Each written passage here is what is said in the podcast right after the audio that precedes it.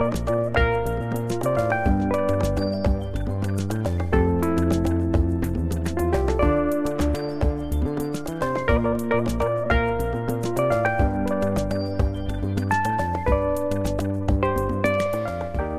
tiistai-aamupäivää Yle Radio 1 kuuntelijat. Ja tervetuloa tänne studioon arvon vieraani, downsiftaaja, kotiäiti Leila Saarivirta. Kiitos.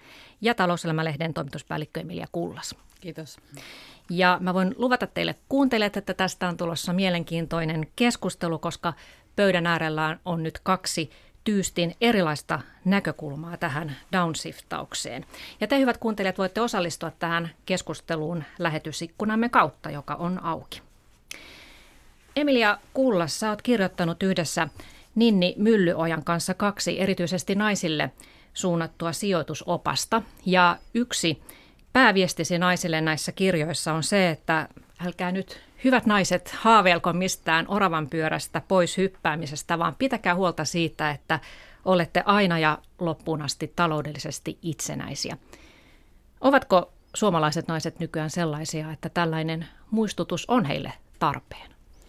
No, minä ja Ninni Myllö ja teimme nämä kaksi kirjaa naisille rahasta ja sijoittamisesta oikeastaan sen takia, että, että me todettiin omassa lähipiirissä omien kavereittemme kautta, että, että naisilta puuttuu paitsi tietoa, niin myös itseluottamusta, mitä tulee heidän omiin raha-asioihinsa. Ja tämä meidän toisen kirjan, Nainen ja rikastumisen taito, siinä yksi sivuviesti muiden viestien joukossa oli se tästä downshiftaamisesta, jossa se meidän viesti oli se, että jää toki pois töistä, mutta älä jää tyhjän päälle.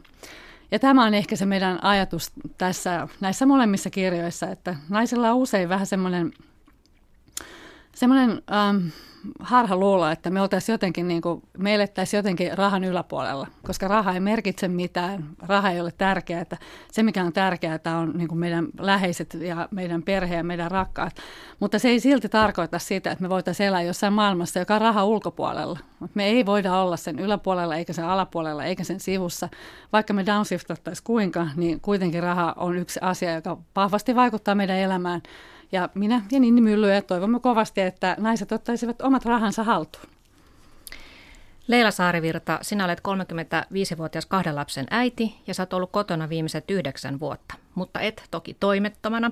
Sä hoidat kotia ja lapsia, teet vapaaehtoistyötä, kirjoitat downsiftamisesta blogia ja olet hiljattain myös kirjoittanut yhdessä Martta Kaukosen kanssa kirjan nimeltä Rikas elämä, parempaa arkea hidastamalla. Yhtä kaikki kotiin jäämällä sä oot tehnyt juuri niin kuin Emilia Kullas tässä naisia varoittaa? No tässä mielessä ollaan ihan sa- samoilla linjoilla, eli meilläkin ja harvoin on tällainen, joka niin kuin lähtee tuosta noin vaan, vaan hyvin harkitsevainen rahojensa suhteen. Eli, ja tässä meidän kirjassammekin kannustamme naisia suunnittelemaan. Me emme todellakaan kannusta heitä hyppäämään – ilman suunnitelmaa, että ollaan hyvin samoilla linjoilla tässä, että suunnitelma täytyy olla. Leila, kerro, että millainen polku sulla on takanasi, että miten sä päädyit siihen, että aloit hidastaa ja jäit kokonaan työelämästä pois?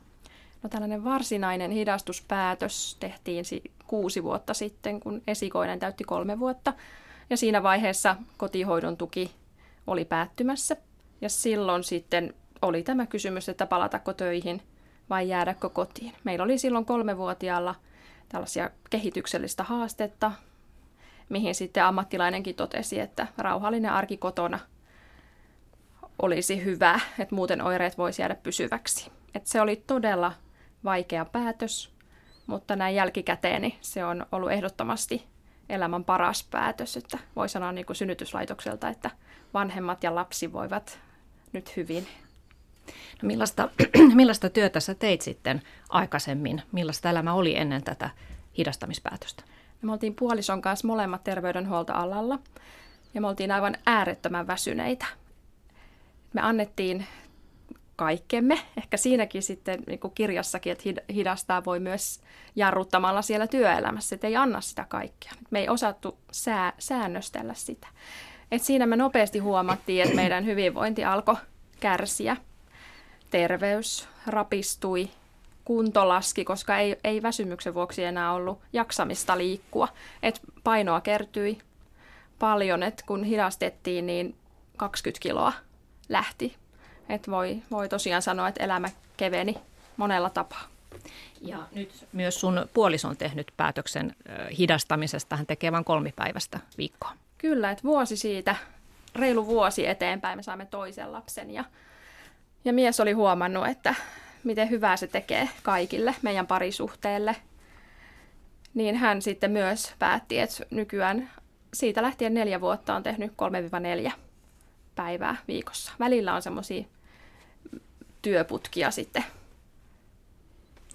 No tähän alkuun on nyt syytä myös määritellä hiukan, että mitä tämä downshiftaaminen itse asiassa tarkoittaa. Sillehän ei ole olemassa mitään kiveen hakattua eh, merkitystä, mutta mä itse määrittelen sen niin, että, että se tarkoittaa siis sitä, että ihminen ainakin vähentää radikaalisti työntekoansa ja sitä kautta myös pakosti alkaa tekemään uudenlaisia kulutusvalintoja, koska elintaso laskee rahan käytössä vähemmän.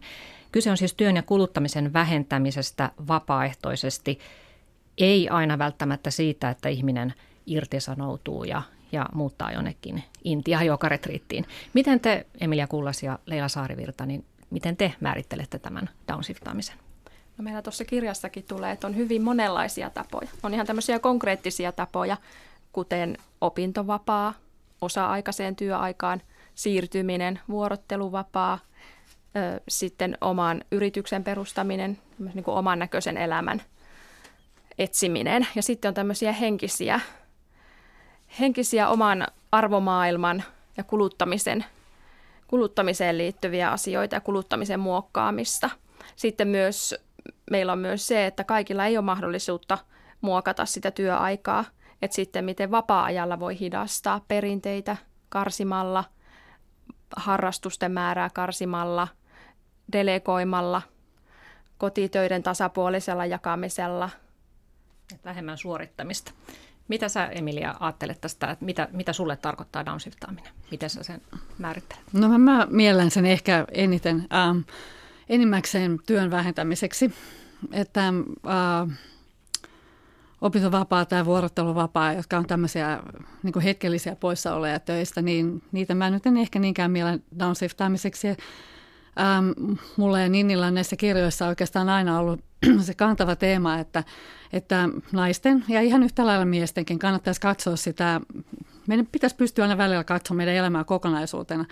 Että meillä on tavallaan niin kuin ne tietyt vuodet, jolloin me tehdään, tehdään niin kuin tavallaan se valtaosa meidän elämän aikana kertyvistä tuloista – ja niillä tuloilla tai niistä kertyvillä säästöillä, jos et kunto niin toivottavasti jää, niin, niin pitäisi tavallaan hankkia itselleen niitä valinnan mahdollisuuksia sitten myöhemmin. Esimerkiksi siinä vaiheessa, kun haluaisi kenties jäädä varsinaista eläkeikää aikaisemmin eläkkeelle.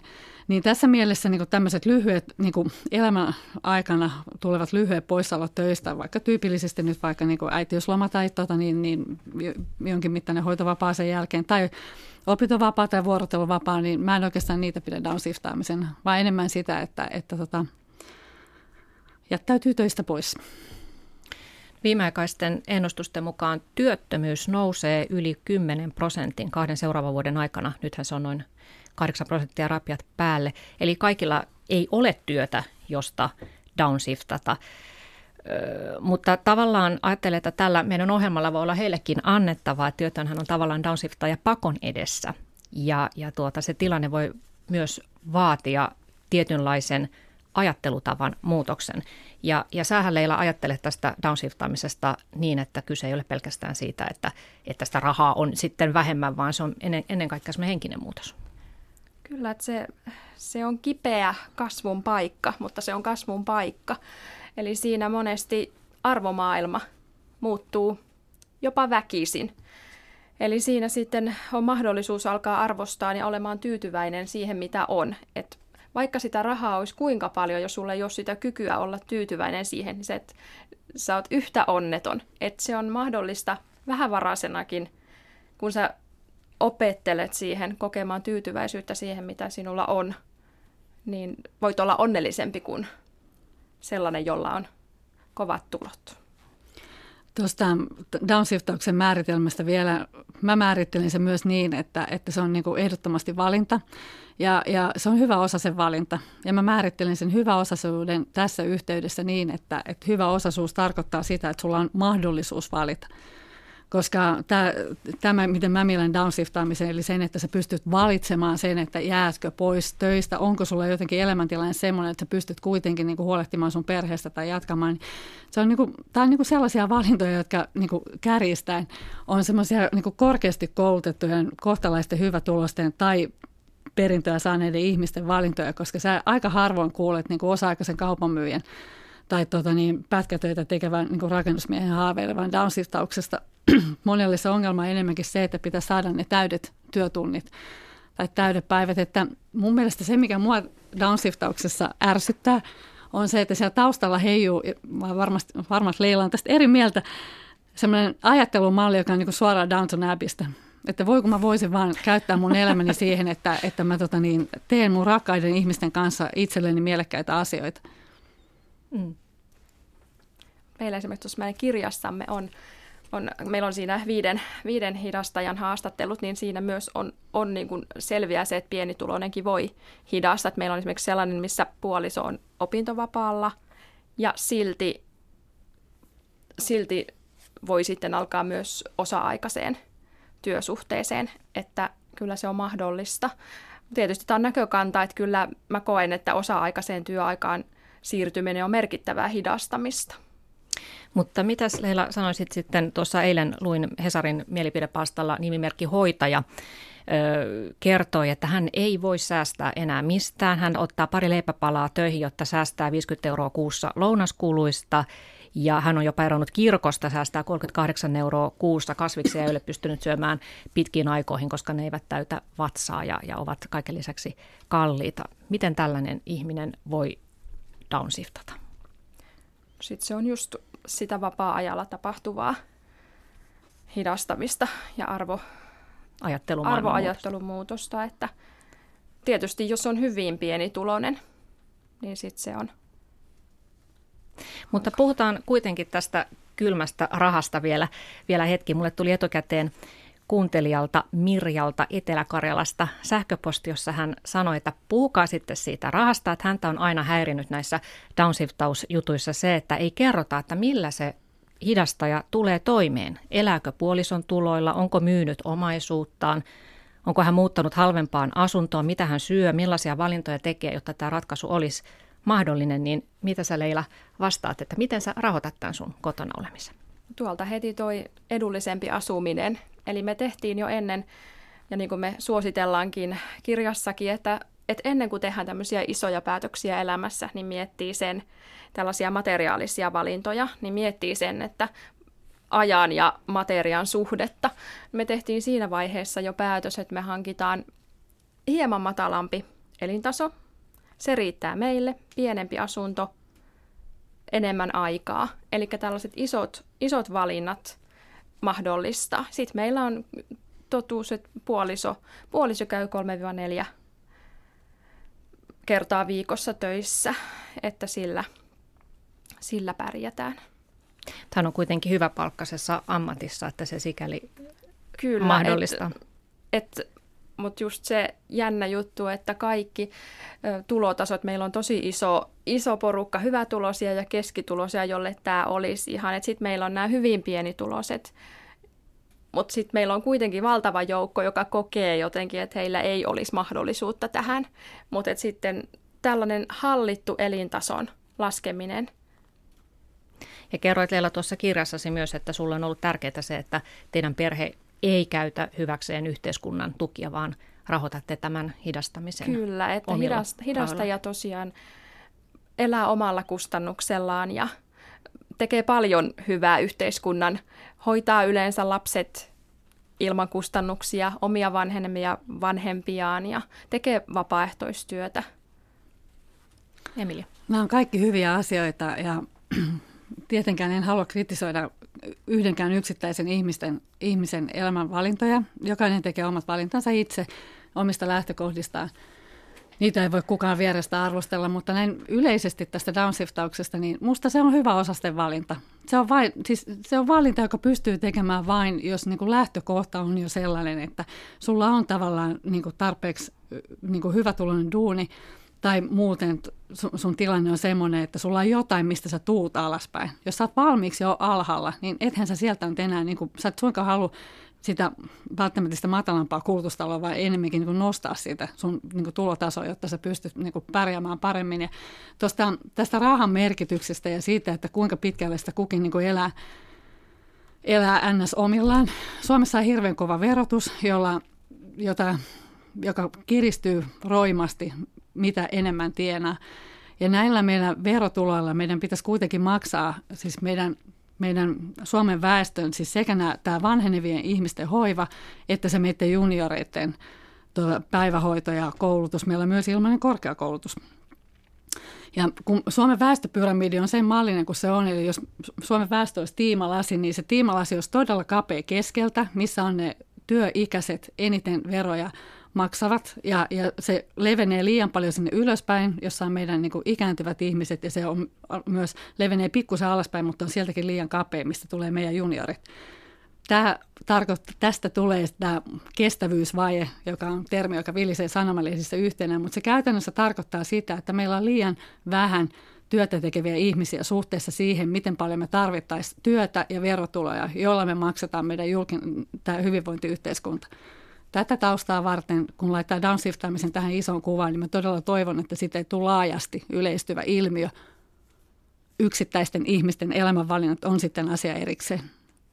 Eli olet sitä mieltä, että se on myös meidän yksilöiden vastuulla hoitaa tätä kestävyysvajetta? No meidän yksilöiden vastuulla on hoitaa itsemme, ja, mutta me ei tavallaan useinkaan nähdä sitä hintaa, mitä esimerkiksi maksaa meidän julkinen päivähoito.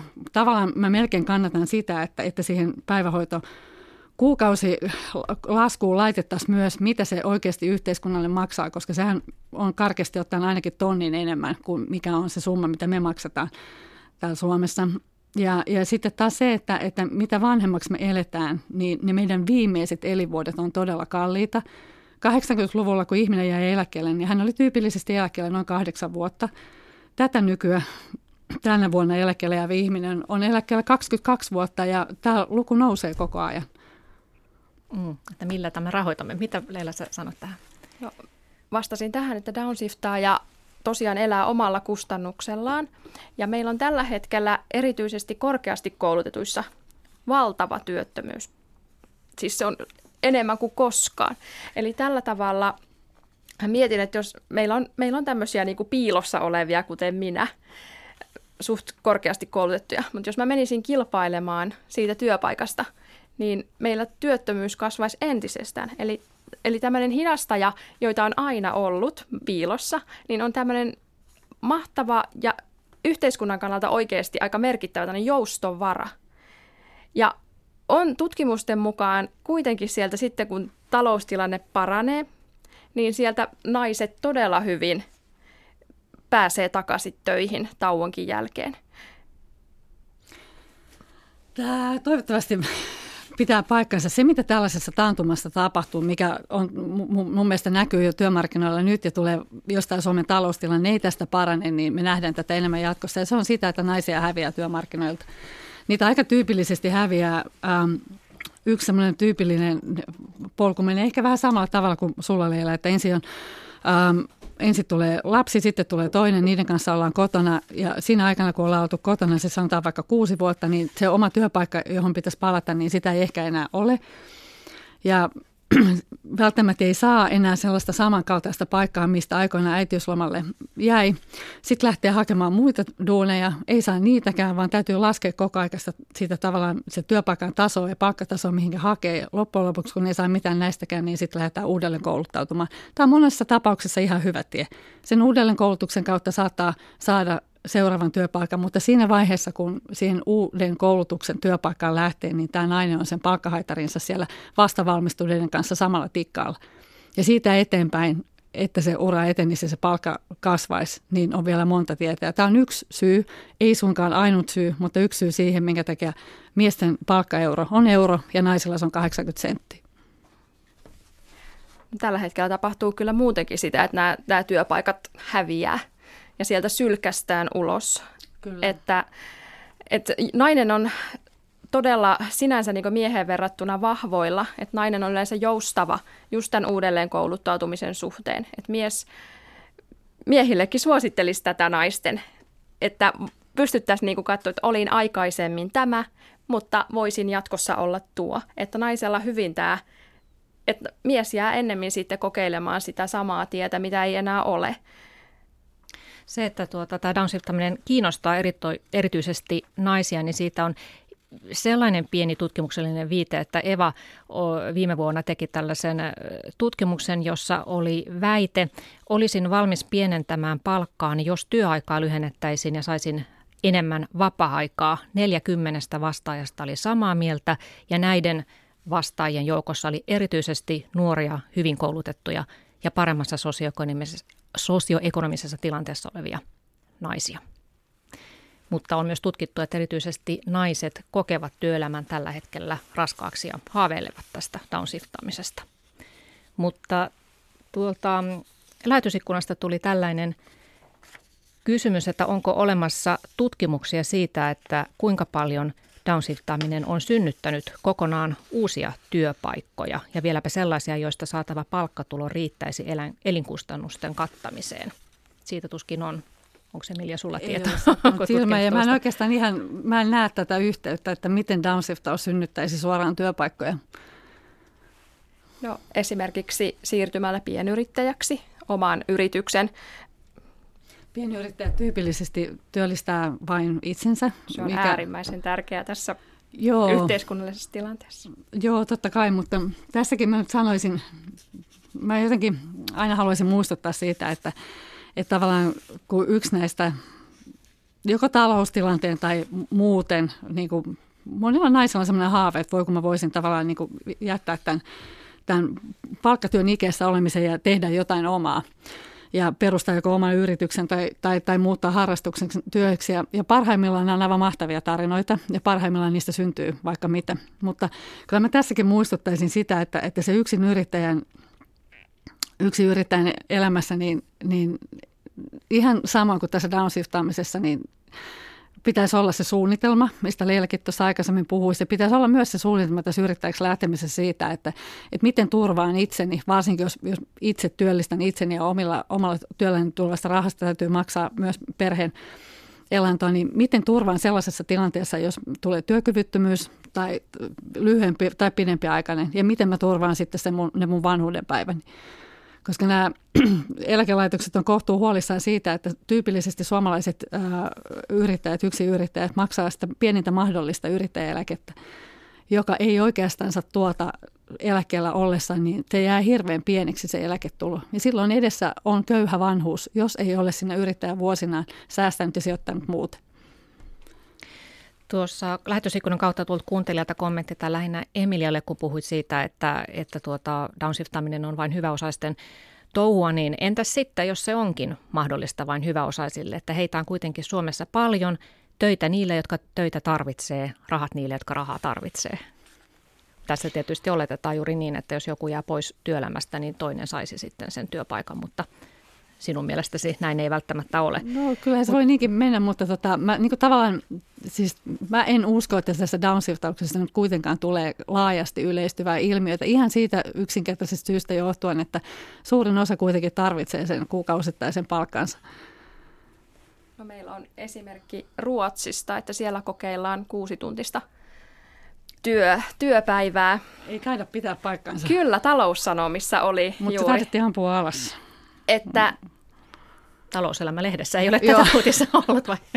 Joo. Eh, no mutta tota niin, ähm, niin tästä tota, ähm, tästä... Mutta siis osa-aikatyöhän on paljon yleisempää muualla Joo, että sitä Euroopassa on tutkittu, että, että, että, sitä ei pysty, niin kun nyt toivotaan, että työssä vaan niin jaksettaisiin entistä kovempaa ja entistä pidempiä työpäiviä, että se ei itse asiassa sitä tuottavuutta, että se vaan pienentää sitä, koska sairauskustannukset nousee. Että nyt on pikkuhiljaa aletaan huomaamaan, että se tuottavuus itse asiassa kasvaa lyhentämällä työaikaa. Että ihminen ei ole robotti.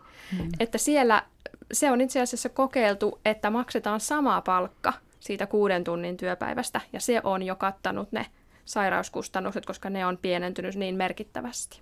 Hmm. Tämä työ on aika monimuotoista. Tämä monilla aloilla esimerkiksi tämä työajan pidentäminen ei käytännössä, se, että nimellisesti pidennettäisiin sitä työaikaa, niin sillä ei olisi mitään käytännön vaikutusta, koska monilla aloilla ihmiset tekee jo nyt pidempää työaikaa kuin mitä on se, mitä työsopimuksessa virallisesti lukee. Toinen asia tästä downshiftaamisesta ja tästä työstä, mikä mua aina hiukan ärsyttää, kun tästä puhutaan, on se, että, että tavallaan se vastapainoksi mä tarjoaisin sellaista ajatusta, että se työ voi olla myös mielekästä. Niinkö?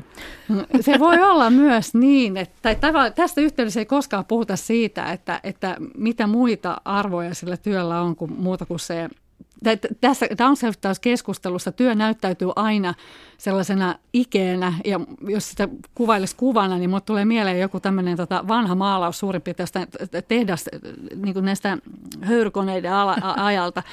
Ja kun kuitenkin työ on todella monelle niin kuin tapa, siis siellä pystyy mielekkäästi toteuttaa itseään, ja on olemassa semmoinenkin asia kuin työn ilo, eikä sekään nyt aivan täysin Suomesta hävinnyt ole, väitän.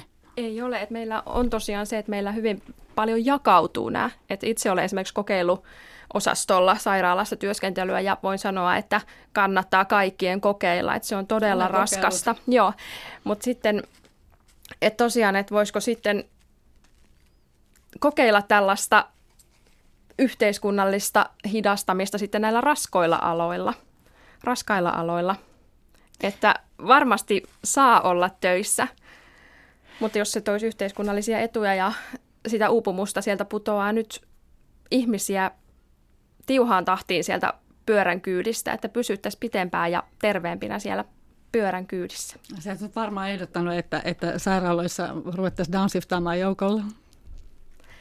No näin on kokeiltu Ruotsissa esimerkiksi. Ja siellä on, koe, on oikeasti tutkittu, että ne sa- työntekijöiden sairauskustannukset laskee niin merkittävästi ja poissaolot, että se kattaa jo. Tuohon en, en ota tutkimatta kantaa. Puhutaan sitten hetki yhdestä äh, asiasta, joka liittyy tähän, äh, jos on totta, niin kuin minulla on sellainen mututuntuma, että, että monet downshiftauksesta unelmoijat ja, ja tuota, tämän toteuttaneet ovat naisia. Miten hidastaminen ja tasa-arvo sopivat yhteen? Saat Leila kotiäiti. Miten sä ajattelet, että oletko tasa-arvoinen sun miehen kanssa? No mä kokisin, että mä en ole yhteiskunnallisesti tasa-arvoinen, että mä oon niin mieheni kanssa tasa-arvoinen, mutta se, se ensinnäkin, että se päätös, että minä jäin, niin se johtui just siitä, että mä olin naisvaltaisella alalla, eli meillä on systeemissä muutama aika isokin ongelma, eli juuri tämä naisvaltaisten alojen palkkaus. Ja sitten se, että että mä oon järky, järkyttänyt monia, monia läheisiä, koska olen tunnettu pehmeistä arvoista, että olen koko tämän kotivanhemmuuteni aikana sijoittanut osakkeisiin. Ja, ja se on järkyttänyt tietysti, mutta just se, että meillä on se toinen iso, iso ongelma tasa-arvon kannalta siinä, että kotivanhemmuudesta ei kerry eläkettä. Eli siellä todellakin, kuten kirjassakin, että aina pitää olla se suunnitelma. Siinä ollaan todella samaa mieltä. Mutta just se, että, että onko se sitten tämän yksittäisen naisen vika vai onko sitten ennemminkin, että systeemiä pitäisi korjata. Tämä oli mielenkiintoista tämä osakesijoittaminen, mutta kotihoidon tuki on niin pieni. Mistä, mistä löysit rahat sijoittamiseen? No meillä sitten mies on sitten kustantanut muita, että sitten se kotihoidon tuki, siitä on voinut ison palan sijoittaa. Ja sitten myös se, että että pariskuntana toisella on mahdollisuus luovuttaa se tietty määrä. Eli me ollaan sillä lailla, koska puoliso arvostaa tätä työtä, hän on vähän niin kuin minulle maksanut palkkaa ja olemme yhdessä, niin kuin, että se on täysin niin kuin ehdotonta, että molemmat pärjää vanhempana sitten elä, ikäihmisenä. Emilia täällä peukuttaa sun miehelle, että hyvä, Joo, hyvä juttu. se pitäisi mennä, koska kyllähän se on ihan totta, että tota, tota niin, niin kotona, tai siis se, että, se, että nainen jää pitkäksi aikaa kotiin hoitamaan lapsia kotihoidon tuolla, niin, niin, niin siitä tulee lovi. sinne koko niin kuin, työuran aikana kertyviin tuloihin eläkkeelle mennessä, jos ei niitä jotenkin muuten kompensoi. Ja kuulostaa, että te olette hoitanut asiaa ihan mallikelpoisesti. Kyllä, että me ollaan monesti, koska aina, aina saa kuulla sitä, että ihmiset on huolissaan, niin sanot, että ei tarvitse huolehtia, että ja kyllä tämmöinen kylmä, kylmä fakta vielä rahasta suoraan Emilian kirjasta kopioin tämän, että, että tuota, teillä oli tässä kirjassa, mitä jokaisen kotiäidin tulisi tietää sijoittamisesta. Te olette tehnyt Ninni Myllyjan kanssa siinä laskelman, että jos nainen tienaa keskiverrosti noin 2500 euroa kuukaudessa ja on kolme vuotta hoitovapalla, hän menettää noin 60 000 euroa riihikuivaa rahaa. Ja jos Leila lasketaan tällä summalla sinun yhdeksän vuoden palkanmenetys, niin se on 180 000 euroa. Eikö hirvitä? Joitakin elä, elämän niin suurimpia asioita ei, ei vaan voi mitata. Et se on niin se, millä lähdetään just tähän hidastamiseen, että täytyy päästää irti siitä rahan laskemisesta. Että e, en, en kadu kyllä ollenkaan. Että Sä et halua laittaa hintalappua näille ei, vuosille. Ei pysty. Että just tuossa tuli, tuli pieniä semmoisia, että elämän pituudesta ei aina tiedä. Niin tuli just semmoinen, että olen todella onnellinen, että on, on nämä vuodet ja mies myös vuot, viettänyt yhteistä aikaa, mutta onneksi se oli vaan väärä hälytys. Mutta voisin kuvitella Leila, että, että se silloin kun päätit hoitovapaan jälkeen jäädä kotiin, niin se ei ollut ihan helppo kuitenkaan se ratkaisu, kun olit ollut työorientoitunut ihminen. Joo, kyllä siinä ensimmäinen vuosi oli todella, todella henkisesti rankka. Eli kyllä se olisi tuntunut paljon helpommalta palata sinne töihin, koska meidän yhteiskunta on todella työorientoitunut. Aina kun mennään jonnekin, niin kysytään, että mitä teet, että mitä teet työksesi. Että se, se vieläkin tuntuu, että sitä arvo, arvoa vähän niin kuin mitataan sillä, mitä tekee työkseen. Mutta siitä on sitten pääsyä, se on kasvattanut todella paljon, että nyt, nyt ei ainakaan niin kuin itseään eikä ketään muitakaan ikinä arvota, arvota sen työn tai varallisuuden kautta. Miten sun kaveripiiri on kommentoinut tätä teidän elämäntyyliänne? No siinä on huomannut, että, että samanlainen elämäntyyli on todella tärkeä. Että osa on sanonutkin, että tämä on hyvä testi ystävyydelle. Että jos se kestää erilaiset elämäntyylit, niin se on oikeaa ystävyyttä. Et sitten tietysti on tullut, tullut semmoista, että et, et prassailenko minä tällä, että meillä on aikaa, että jos on jotain, että so, sopisi hyvin meille tapaaminen, niin sieltä on voinut tulla aika kärkästäkin kommenttia, että, että joidenkin täytyy maksaa asuntolainaa, että oliko niin kuin... mm. Leilan kirjassa on tällainen kysymys, että millaiseksi elämäsi rakentaisit, jos saisit rakentaa sen aivan ilman ulkoisia paineita? Miten paljon materiaa tarvitsisit? Miten paljon haluaisit viettää aikaa lähestesi kanssa? Mitä sä Emilia vastaisit tällaiseen? Ilman ulkoisia paineita. Niin. Aika laaja kysymys. Mutta mä oon kyllä joskus miettinyt, tai totta kai, eikö kaikki suomalaiset mieti sitä, että mitä jos voittaisin lotossa, tai mitä jos mieluiten voittaisin tuossa, tässä euro jackpotissa päävoiton. Ja mä oon aina tullut siihen samaan tulokseen, että mä en kuitenkaan haluaisi jättää mun töitä. Tämä on oikein kuulemma tyypillinen suomalaisen lottovoittajan vastaus. Ja se ei johdu siitä, että, että tota, ettenkö mäkin haluaisi ää, ajoittaa viettää enemmän aikaa niin perheen kanssa tai tota, harrastaa enemmän – vaan se johtuu ihan vain siitä, että mulla on työ, josta mä tykkään ihan hirveästi, joka on todella mielekästä ja jota on kiva tehdä ja joka antaa mulle paljon. En mä haluaisi olla ilman sitä.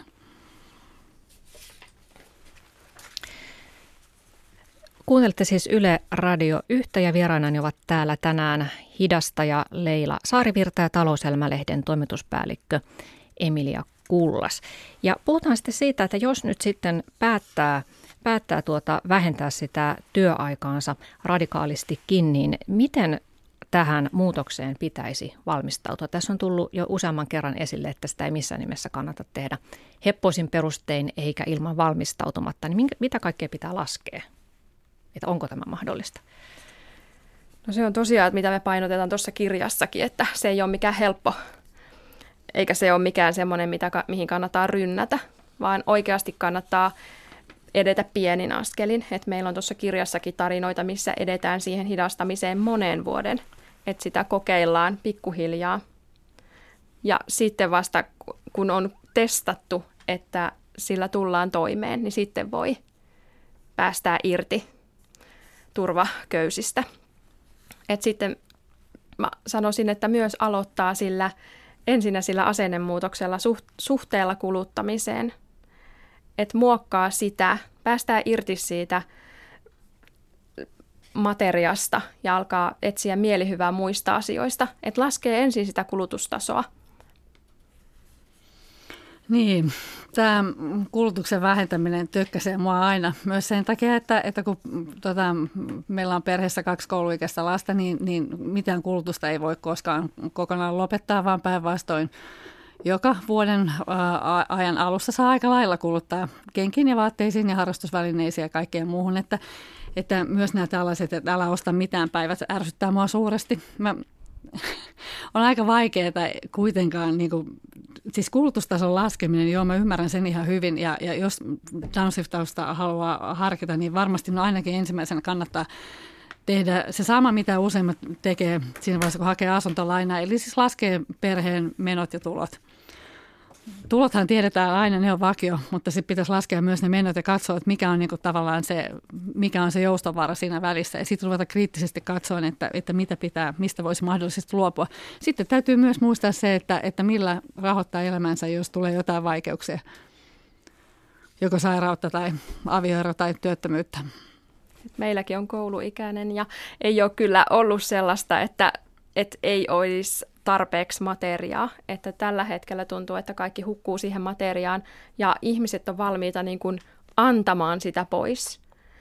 Että mäkin monesti ajatellaan, että hidasta ja sitten no silloin aikaa sitten e-, tehdä löytöjä, mutta mä koen, että, ja ihan realistisesti, että käytän paljon vähemmän aikaa ostoksilla käymiseen ja tavaroiden hankkimiseen kuin aikaisemmin, koska ostan – tämmöisiä vaatepaketteja. Kaiken ostan näiltä nettitoreilta.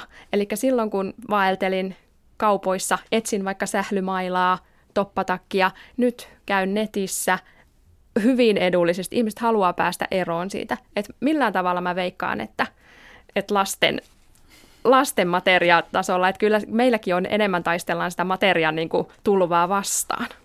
Mutta säkin Leila kerroit, että sä oot ennen ollut semmoinen himosoppailija, että sä rentouduit sillä tavalla, että kävit vähän ostoksilla ja, ja ainakin näyteikkunaostoksilla, niin miten sä oot siitä päässyt eroon, että sua ei enää viehätä se, että nyt haluaisin uuden käsilaukun tai uusia vaatteita?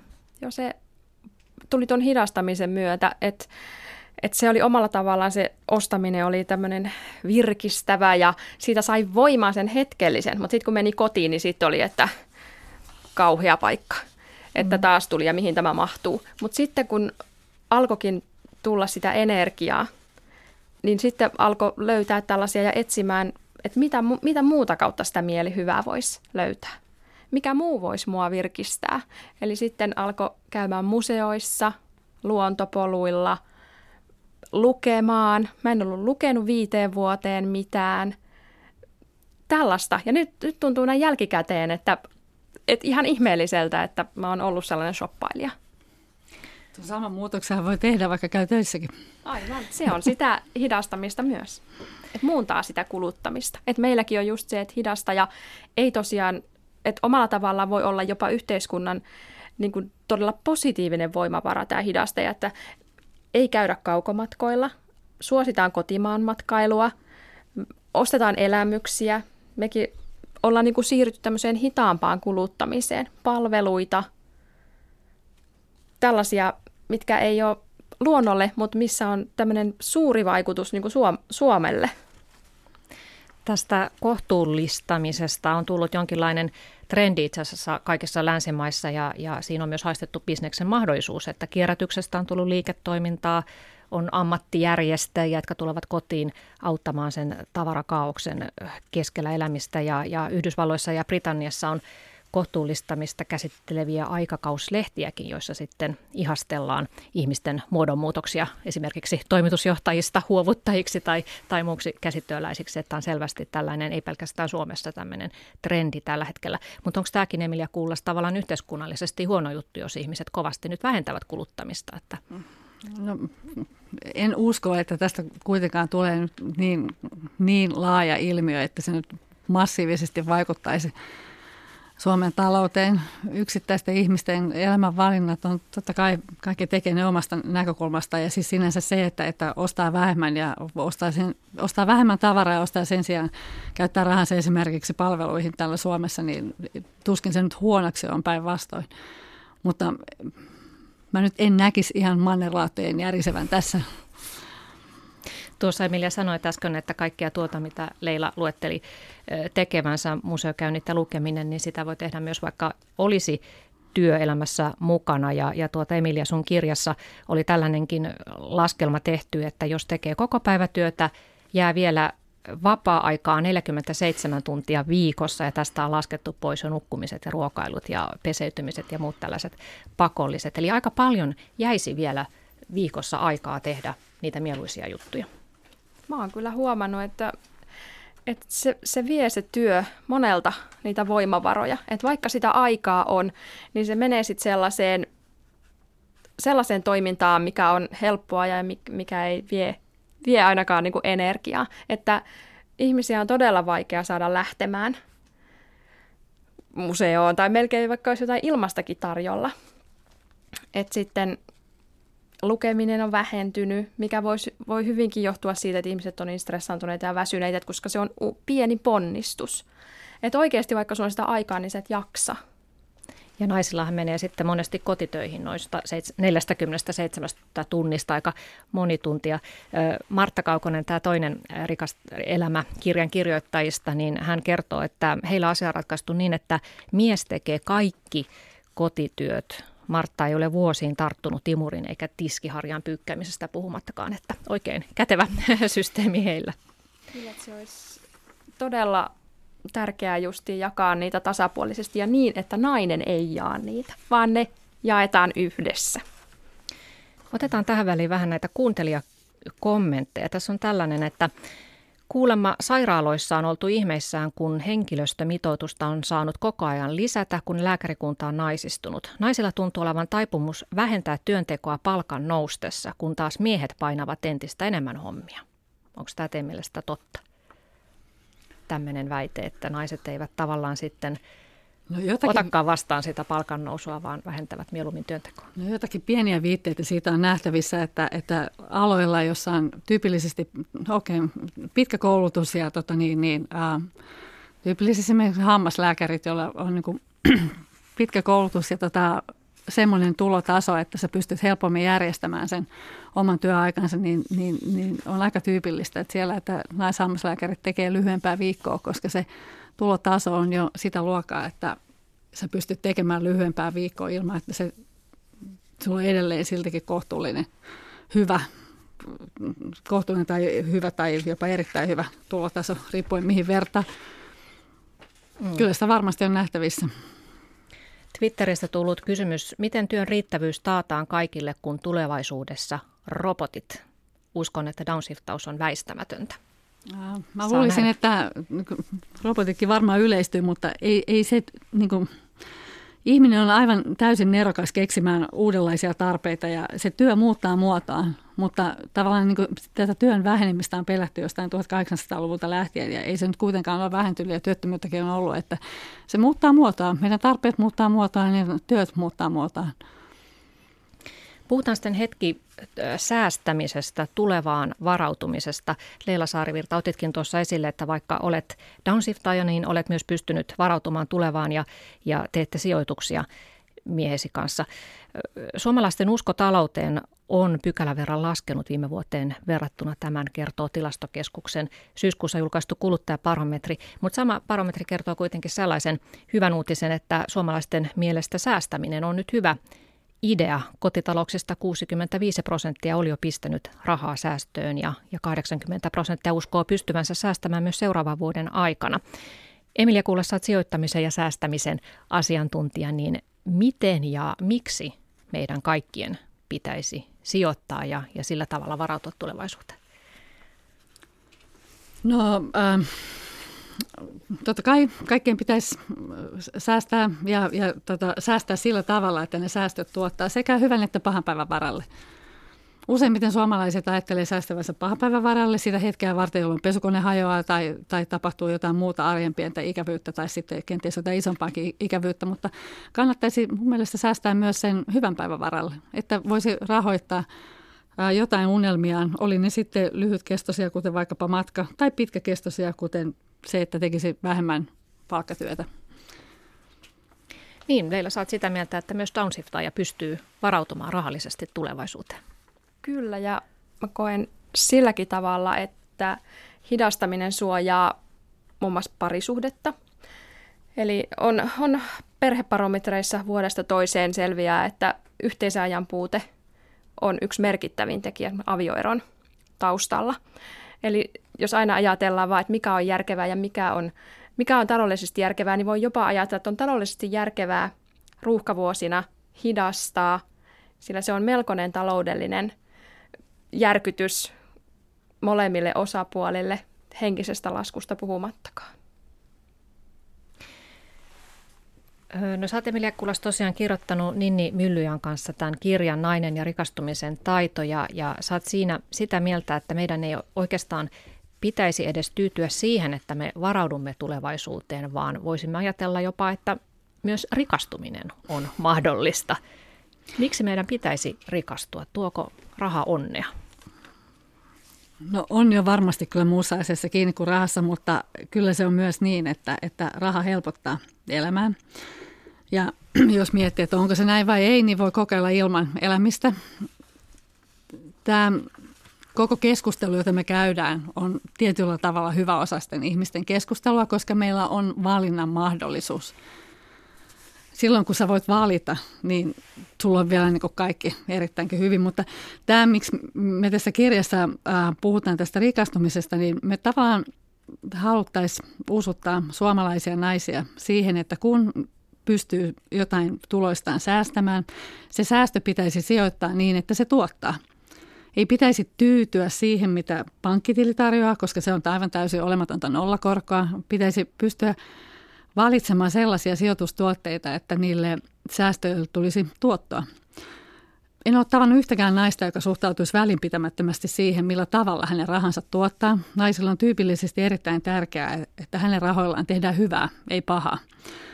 Ja silloinkin me toivotaan, että, että naiset ottaisivat entistä enemmän selvää erilaisista sijoitusvaihtoehdoista, koska niitä on valtavasti ja sieltä löytyy kyllä sellaisiakin vaihtoehtoja, joiden kanssa voi nukkua yönsä hyvin, mutta jotka silti tuottaisi paremmin kuin sanotaan vaikka pari-kolme prosenttia. Me toivotaan, että naiset olisivat ahneempia niiden omien säästöjensä suhteen. Ja ahneus tässä suhteessa mun mielestä on ihan hyvä käsite tässä että kun downshiftaajilta aina peräänkuulutetaan tätä yhteiskunnallista vastuuta, niin sitten mietin tämmöisiä oikeasti rikkaita, että tuntuu, että on niin entistä ahneempia ja säästää ja sijoittaa, että eikö niin kuin rikkailla joilla kertyy muutenkin eläkettä, niin olisi jonkinlaista yhteiskunnallista vastuuta laittaa sitä rahaa ennemminkin kiertoon, kotimaan palveluihin, pienyrittäjien tuotteisiin, eikä laittaa sitä muhimaan, että että se jakautuu entistä epätasaisemmin, että rikkaat rikastuu ja köyhät köyhtyy, että sieltäkin sitten tätä yhteiskunnallista vastuuta. Mutta niinhän ne rikkaat just tekeekin. Ne nimenomaan laittaa ne, ensinnäkin ne maksaa enemmän veroja, kuin pienituloiset ne maksaa Suomessa huomattavan paljon enemmän veroja, myös eläkkeellä ollessa. Paitsi ja jos ni- lähtevät Portugaliin. No joo, mutta nämä pari on onneksi harvoja poikkeuksia. Ähm, ja sitten toisekseen ähm, useimmat hyväosaiset varakkaat, jopa rikkaat, käyttää erittäin paljon tuloistaan niin kuin palveluihin. Sitten sijoittamalla kotimaisiin pörssiyhtiöihin tuet myös Suomessa tapahtuvaa liiketoimintaa, joka työllistää, joka tuo verotulot Suomeen, joka tuo tänne ty- työpaikkoja ja sitä talouskasvua, jota me kipeästi tarvitaan. Sijoittaminen ei ole ahneutta, se ei ole keinottelua, se on järkevää taloudenpitoa. Ja eri, Suomessa on myös sellainen perinne, että, että tota, ne, joilla on oikeasti paljon rahaa, myös laittavat siitä aika paljon hyvän tekeväisyyteen, mutta he eivät koskaan, erittäin harvoin puhuvat siitä julkisesti. Meillä on ihan täysin päinvastainen perinne tässä suhteessa kuin esimerkiksi Yhdysvalloissa, jossa minkä tahansa museon tai jul- tämmöisen kulttuurilaitoksen seinässä on pitkä kylttirivistö hyvän tekijöiden nimiä ja summia. Et siellä on toisenlainen tämmöinen hyvän tekemisen perinne.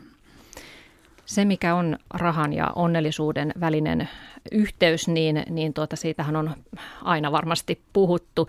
Ihan köyhälle ei ehkä kannata sanoa, että hei, että ei se raha tee onnelliseksi, että tämmöinen väite ehkä pikemmin kärsyttää, mutta tiedämme, että naiset ovat vuosikymmeniä yrittäneet selvittää rahan ja onnellisuuden välistä yhtälöä ja he on tullut siihen tulokseen, että raha kyllä tuo onnellisuutta, mutta itse asiassa vähemmän kuin luullaan – Harvardin tutkijat kirjoittavat artikkelissaan, että jos raha ei tee sinua onnelliseksi, silloin luultavasti käytät sitä väärin. He tutkivat, äh, kehottavat ostamaan vähemmän tavaraa, enemmän kokemuksia, mieluummin ostamaan monta pientä mielihyvää tuovaa juttua kuin pari isoa hankintaa, käyttämään rahaa mieluummin toisten kuin itsensä hyväksi. Miltä tämä kuulostaa? No ky- kyllä tähän niin kuin rahan, rahan ja onnellisuuden suhteeseen sen, että todellakin, että kun on se perustaso, että kun ei, ei tarvitse, kun on hyvin suunnitellut sen hidastamisen, eikä tarvitse käpristellä sen rahan kanssa, että sulla on, että sun ei tarvitse huolehtia siitä sun jokapäiväisestä elämästä, niin sen, sen jälkeen se ei enää sitten hir- merkittävästi nouse se rahan tuoma onnellisuus. Sitten ne tulee muista asioista ja siinä voi, voi sitten omasta kokemuksesta sanoa, että ihmissuhteet ja toimivat ihmissuhteet ja nämä, nämä tämmöiset niin kuin oman luovuuden ja toteuttaminen niin tulee sitten, astuu kuvaan. No, meillä täällä Suomessa on edelleen siinä mielessä erinomaisen hyvä tilanne, että, että tota, meidän niin kuin hyvinvointivaltio toimii siinä suhteessa – hyvin, että jos sairastut vakavasti, niin yhteiskunta maksaa sun sairauden hoidon. Ja näin ei ole tilanne esimerkiksi Yhdysvalloissa, jossa sun täytyy säästää itse omista työ... Sä säästät kaiken. Sä säästät sun lasten koulutuksen, sä säästät sun omat eläkepäivät, sä säästät sun oman terveydenhuollon ja kaikki mahdolliset vakuutukset. Um, meillä on tavallaan niin kuin koska meidän niin kuin, tämä hyvinvointivaltio suojaa meitä niin monessa suhteessa, niin, niin meillä, niin kuin, meidän on helpompi suhtautua tähän jotenkin niin, että me eletään niin kuin sen rahan ulkopuolella, vaikka me ei niin tehdä. Tässä tiistaipäivä on hyvässä vauhdissa, kello lähenee 11. Leila Sarvilta ja Emilia Kullas, me ollaan puhuttu tässä suorittamisesta ja hidastamisesta. Minkälaisia asioita teidän pitää tänään vielä suorittaa ja, ja mi, miten aiotte toisaalta sitten rentoutua tänään tiistaina? No, mä lähden tästä suoraan töihin ja siellä mä mun työkavereiden kanssa suoritan meidän työpäivää. Me laitetaan, tota niin, tehdään lehteä tehdään verkkoa ja, ja, ja tota niin, niin, kun mun työpäivä on ohi, niin menen joogaan. Meillä on tässä parhaillaan ollut lapset isin kanssa kiipeilemässä, on tuettu taas elämys- ja kotimaista palvelua. Tämän jälkeen sitten on aika ohjelmavapaa. Et katsotaan, haaveissa olisi vähän syysloman kunniaksi lähteä vaikka Nuuksioon vähän retkeille. Kiitoksia teille keskustelusta. Minun Kiitos. nimeni on siis Sari Valto ja tapaamme jälleen ensi tiistaina.